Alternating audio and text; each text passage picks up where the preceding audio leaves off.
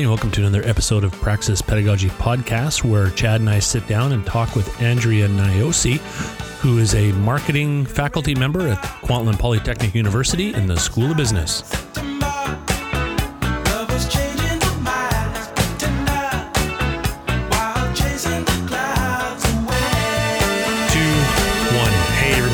Back to another episode of Praxis Pedagogy Podcast. This is a weird one because even though Chad Flynn is in the same room with me, he's not using a microphone because we're we're tech savvy. We, we understand what this is what's going on, but uh, maybe we're pushing the boundaries of tech too much, and it's just saying no. Yeah. So th- that small voice that you hear in the background, that's not the wind going through the trees. That is actually Chad Flynn. And uh, he'll be my backup support on this. And maybe I'll just hand him the microphone if he really, really needs to say anything. But we have today a very special guest. Her name is Andrea. And uh, I'd like to introduce everybody to Andrea. Andrea, say hi to everybody and tell us where, what you do, where you're from, and uh, a little bit about your background. Sure. Okay. Hi, Tim and Chad. Thanks for having me on today. So, my name's Andrea Niosi, and I'm a faculty member at Kwantlen Polytechnic University. And I teach marketing. I am in the School of Business. And I'm actually going into my 12th year teaching at Kwantlen, which is quite a long time. and uh, I've you know, I, I feel like a real rookie in the open space, to be honest. I've just kind of started to fall into it within the last, probably most aggressively in the last year or so. And um, so I'm engaging in a few different open projects, but I would say that um, I call it the my gateway drug is the textbook. And ah. so, yeah, so I, I, um, have embarked on writing an open textbook for one of the courses I teach because I just was, well, I actually like the traditional textbook. I don't use all of it, I only use a, use a portion of it. And I just started to see that so many students were not able to buy the textbook for like financial reasons, obviously. And um, I, you know, I've reviewed other uh, consu- this is for a consumer behavior course textbooks and i was always just sort of feeling a little bit underwhelmed with the content and and just the volume of it. I'm like you know there's a handful of stuff i really want students to walk away from this course knowing and if we are constantly making them drink through the fire hose they're just not like the stuff that needs to stick isn't really sticking. So it really uh, made me turn a lot of my um, my teaching upside down and then i uh, so I've been working on an open textbook for almost a year now. Um, it's a lot of work I've discovered. yeah. Yeah. So when um, when you when you talk about uh, creating uh, an open textbook, uh, has it been mostly because you've seen what's what's going on with uh, with students that they can't afford the textbook, um, or is it something that you want to be more agile with it as things change? You want to be able to change it on the fly.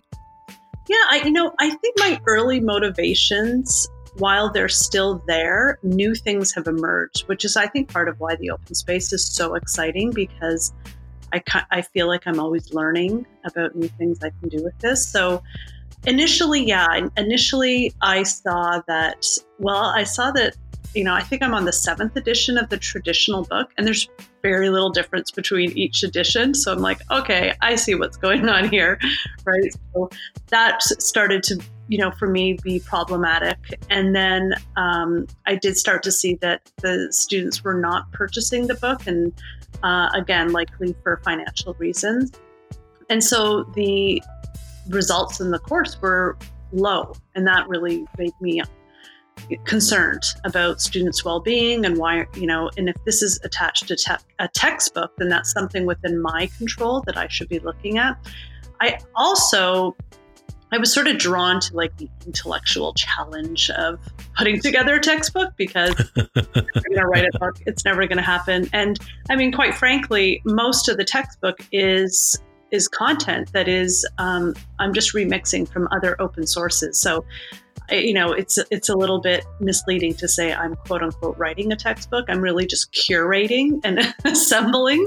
Right, right, right. Yeah. Yeah. So those were my early motivations, but what I have discovered over time and this is kind of where the open pedagogy piece comes in is that you know this textbook really if, it, if it's going to serve my students the way that i want it to serve them both from an interest level and a course success level then much more of the content should really be created by them as opposed to by me so i'm, I'm really starting to see the limitations of what I can offer students, and I'm seeing the enormous and vast potential of what students can offer students.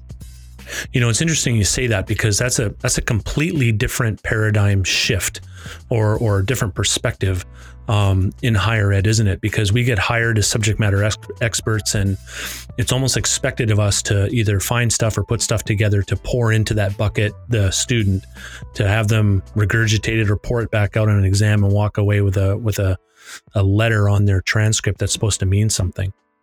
Yeah, it's. I, I mean, I I don't know when um, within the last couple of years. I would say I've crossed over a threshold where I no longer believe I'm a subject matter expert, um, but I'm much more of an educator. You know, I, I remember saying this to my husband, like, I don't see myself as a marketer primarily anymore.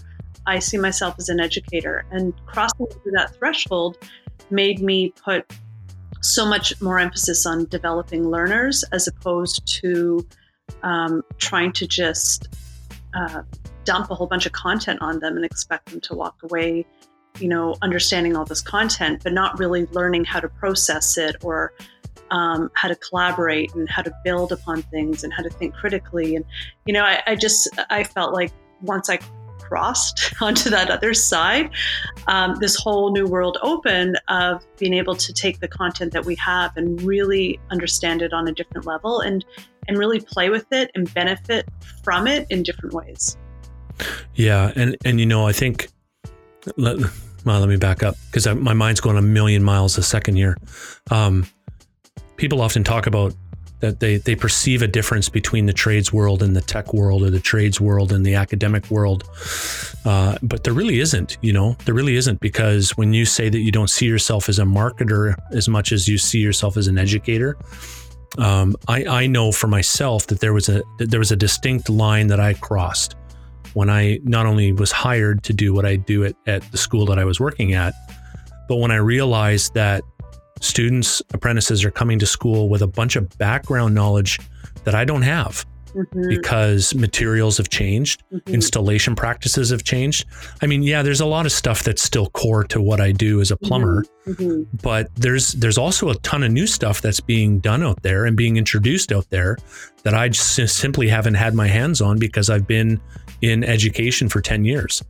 And I remember distinctly sitting in my office saying to myself, I, I can't, I can't be this plumber subject matter expert anymore. I have to be a facilitator because there's just stuff that I don't know and I can't pretend to know it. And I don't get enough release time to actually go back to the field or I don't have my own company to keep my hands dirty in, in, in that mm-hmm. regard. So it, it is an interesting shift, isn't it, for, for faculty to make? It is. It is. I mean, I, I completely feel that. And I, especially, I mean, I think probably it's like this in many disciplines. I will say marketing is, a, it's, it's fast changing. It is, you know, very dynamic. And, um, and what is relevant, what was relevant to me is completely irrelevant to a lot of my students. And I mean, I, you know, I know that in a lot of business classes and marketing classes, there's instructors who are expecting everyone to, um, you know, know everything about Tim Hortons and Wayne Gretzky and all of these like, like, you know, icons and like, you know, marketing examples and things. But, you know, what good is this if these examples aren't relevant to students? And what what I found was I started a few years ago really trying to like solicit, you know, what examples do you have? And asking students these really simple questions. What did you grow up with? Um, wherever you're from in the world, because it's even more fascinating to see those examples from places where I haven't had that exposure and I can see where marketing has how it's taken place. And so students started to contribute content that was so fascinating and so much better than anything that I could come up with that um, what scared me was after the end of every course, I lost all of this. You know, you recycle Oh, yeah. And then I was like, oh my God, that was so good. Those commercials that they showed. But none of that content is something I can take credit for because these weren't, and I even for me to explain them or describe them to future students would be really doing an injustice because they weren't my stories. They weren't my examples or my experiences or my emotions from these advertisements or commercials that students had shared. So I really started to feel like I needed to create some sort of a, a structure that I could capture this and almost let it live in perpetuity and let future students um, relate to that because it just, um, you know, the second I make something relevant to them, they're like, oh, I get it. I get it. Yeah, this makes so much more sense. Oh, your Yeah. example is terrible. This example is great. yeah, and then all of a sudden it clicks, and now you become this this this superstar professor because you you can relate to them at, at such a fundamental level, right?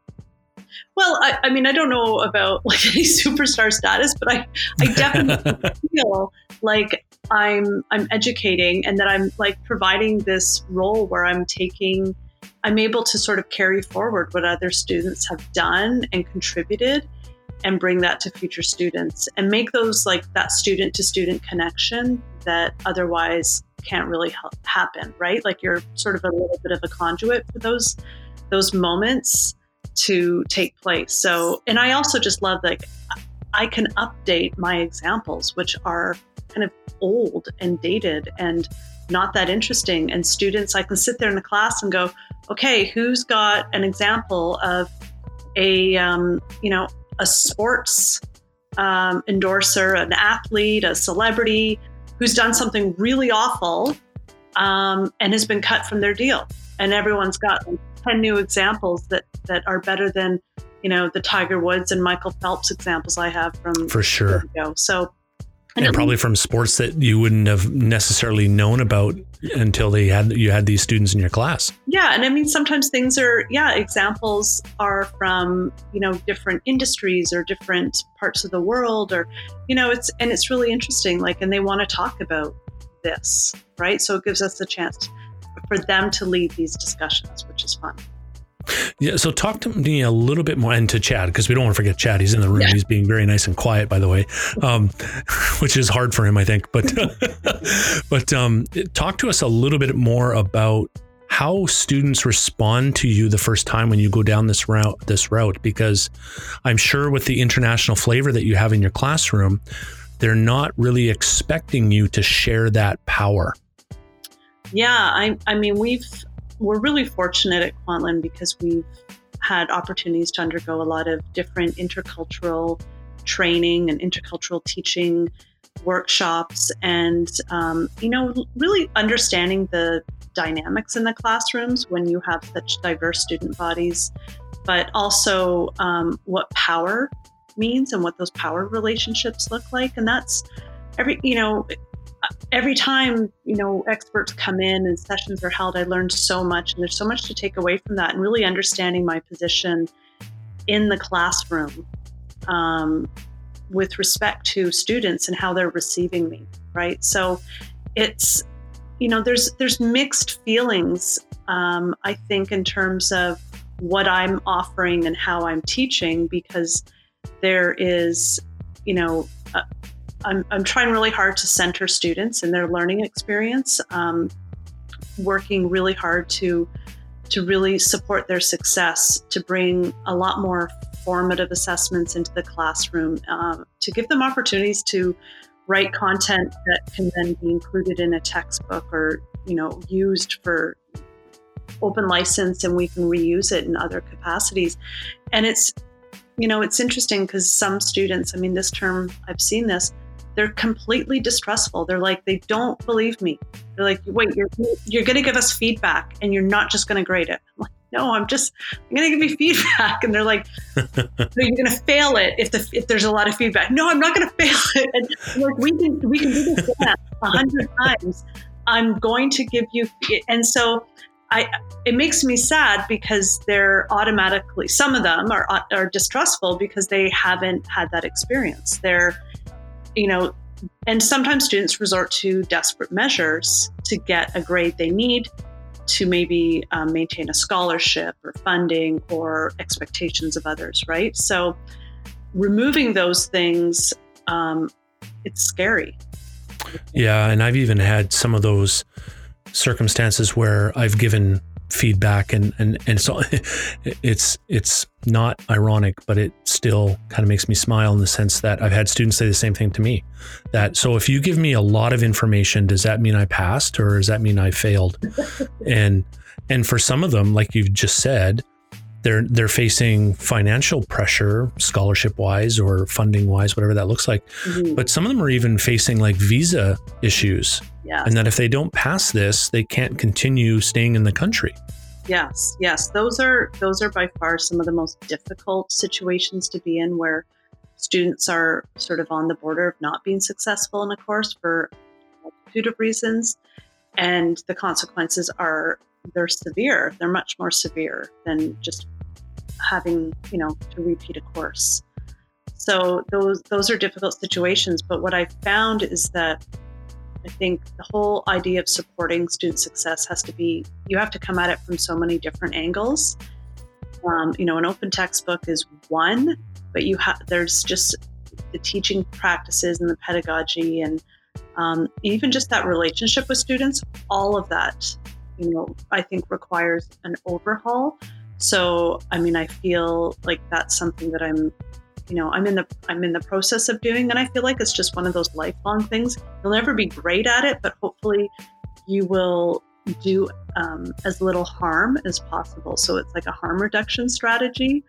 And i also found just like changing that position in the classroom where i i try to give my students a you know little homework to no homework and really using me in the class to help develop and build and experiment and you know, making it low risk so that they don't resort to any um, desperate measures to do well, right? So being able to like help them do well right there in the classroom with you.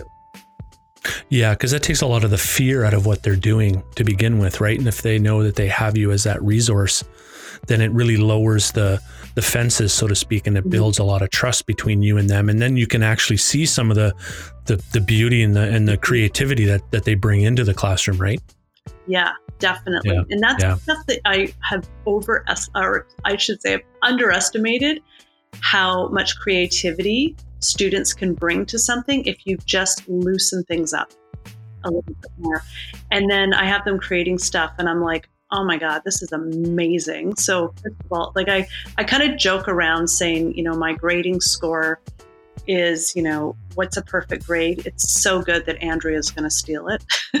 Right? Just like me going nice.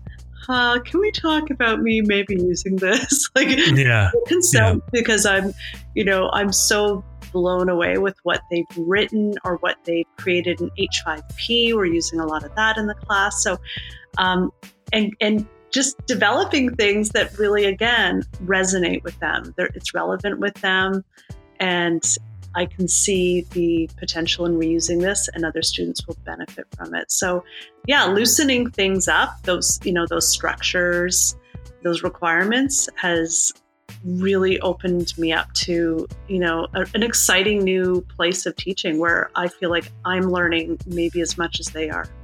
Yeah, that's awesome. That's awesome. What I'm going to do now is I'm going to shift the mic over to Chad, where he's sitting at the table next to me, because he's just vibrating. I know he's got stuff that he wants to ask you.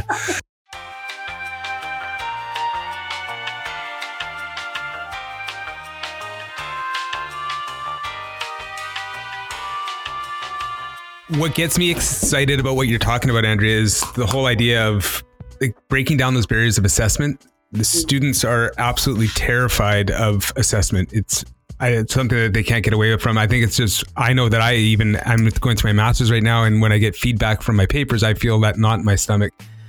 So to have these students, it's so hard to break down the the paradigm of assessment with our students. Is what I'm trying to say, and the idea of these low risk formative assessment things are just mind blowing for our students do you, do you find you get tons of pushback from them? Like, do you find students, like I know in my class right now, I have one student whose sole focus is grades, and I cannot break through the fact that it's not all about the grades, it's about the learning. And they're just so stressed out about the grades all the time. and I'm now two months into our course, and they're still struggling with that. Like, have you run into anything similar to that? Yeah, no, of course. I mean, it's it's also, I mean, just because even though we might change in how we do things in the classroom, the institution hasn't changed. And those grades are still really important for them. I mean, they need to know where they stand in the class. Um, so if they need to withdraw, they can do that without being hammered on their in their GPAs, right? So there are there's sort of a balance um, where we have to provide those things that we don't want to provide, like the grades, because they um, they need them um, because the institution still requires these things for following formal process. But I, I so I try to mix things up with. Um, I mean, I have a lot of traditional assessments, a lot of um, you know quizzes and things that students can do, but I try to just allow for a lot more um, opportunity for them to have know, more chances to do things, right? Make them open book. Um, you know, just sort of loosen the reins in the places where I can, but they can still get those traditional grades to help them monitor where they are in the course. But then I'll also almost just refuse to give a grade on a first submission of anything, unless it falls into that, you know, this is so amazing. I want to run away and steal it and use it as my own because it's so good. So um, I try to just uh, give loads of feedback and then just say, and then sometimes give a grade and say, hey, here's the grade. If you're happy with this grade, you know, fantastic. If you feel like you want to keep working on this, then, you know, here's my feedback. And so it's amazing because now I see students who are they're working three times harder in my class because they're getting the feedback and they're taking more pride in the work that they're doing because now they're like, wow, I actually could get a higher grade. And they're not just, it's not just becoming a throwaway assignment anymore. Yeah, that's, that's amazing. What has, um, what is the, your faculty colleagues, uh, what's their response to what's going on in your classroom? And have they witnessed that transformation from, of you from previous to now?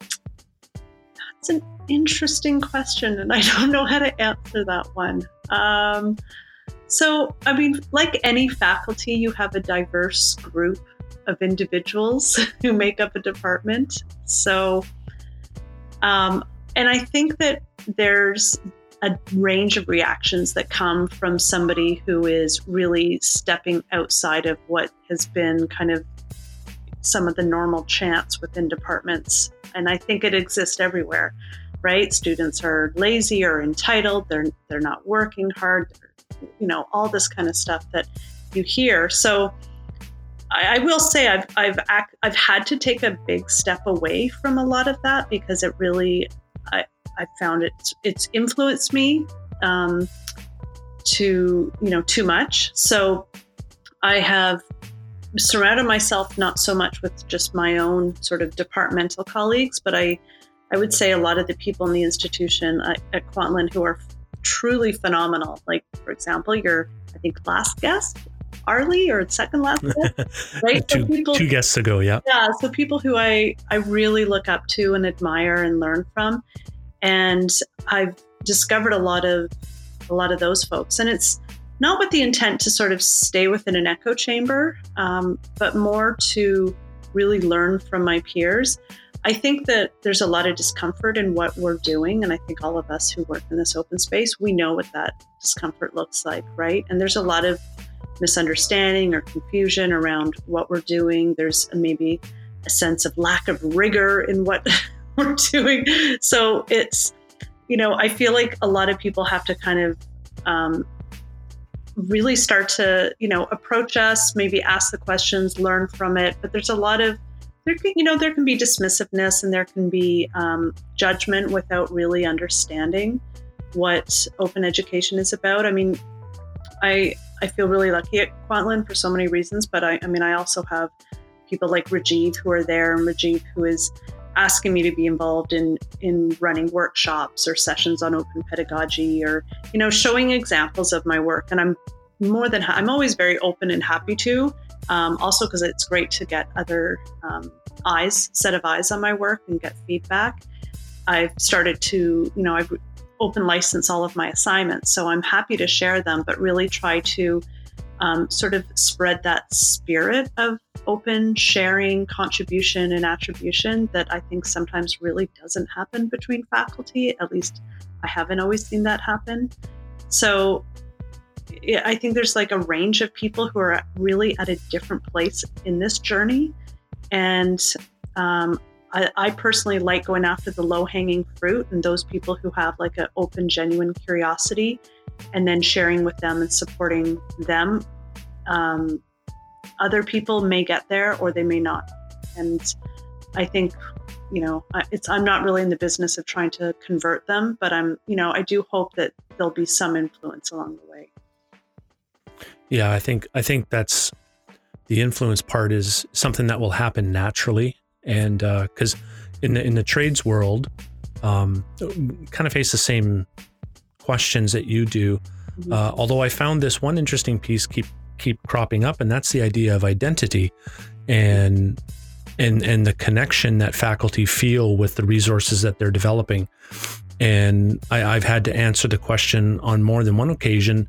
Uh, the question surrounding so if I create this and somebody else takes it and changes it or modifies it or even just adds to it, what happens to my name?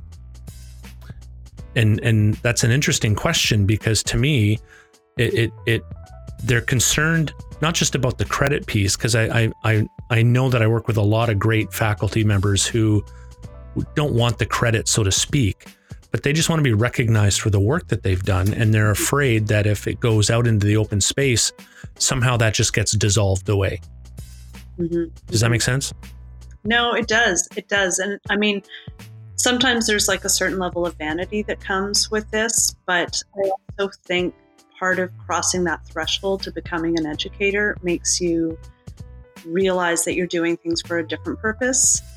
And um, I think, you know, for me, I I saw some of my work, like my assignments and my wording and things being used, and not you know, there was no attribution for it, and I was, you know, I was kind of disappointed, and I and, and it concerned me because I'm like, wow, like using my stuff is a great idea, but um, it comes with a lot of instruction and a lot of context. And without that context, this now looks like, you know, it's kind of meaningless. It's confusing. It doesn't really make sense. And it's outdated. And, you know, so it's sort of like, you know, you want to say to sometimes, like, use it at your own peril. But I, I would like to think that there's there's a relationship that people form in you know using people's other people's work and um, and you know and there is a sense of like yeah you might lose a little bit of your identity and of your accomplishments but um, i try to i haven't really gotten to that point where that is something that i've had to face and really feel like it's a big risk for me or in my career. I guess i, I don't know bigger picture i'm ho- hopefully creating stuff and putting it out there that will benefit other students and faculty. Um, you know and part of it is just hopefully creating really good content that's yeah. you know ensure i mean my my focus is on a future generation of marketers who aren't doing you know a terrible job at marketing. And that's what i'm hoping to be able to create with the content. Yeah for sure for sure well, Andrea, as we come up to the end of our time together, I have a few standardized questions that I ask uh, all our guests. So, are you ready? Okay, I think so. I, honestly, they're not they're not that hard to, to answer. Um, so, the first one is: uh, Could you name for me two or three books that have been influential for you in this transformation that you've made into the educator you are now? Okay, so um, I think the best book that um, has really helped me transform as an educator, but just as a person, is Indigenous Writes by Chelsea Vowel. I I highly recommend that book. Um, that one is, yeah, I, I've, I I think and reflect on it all the time. Helped me really understand and wrap my head around um, Indigenous issues, historical, contemporary, uh, decolonization, and even just um, really addressing my own biases and um, ignorance. So and privilege. So I love that book. And another book as an educator. Um, oh my gosh. Why is this so hard? Um, I'll probably think of like 10 tonight. I uh, exactly.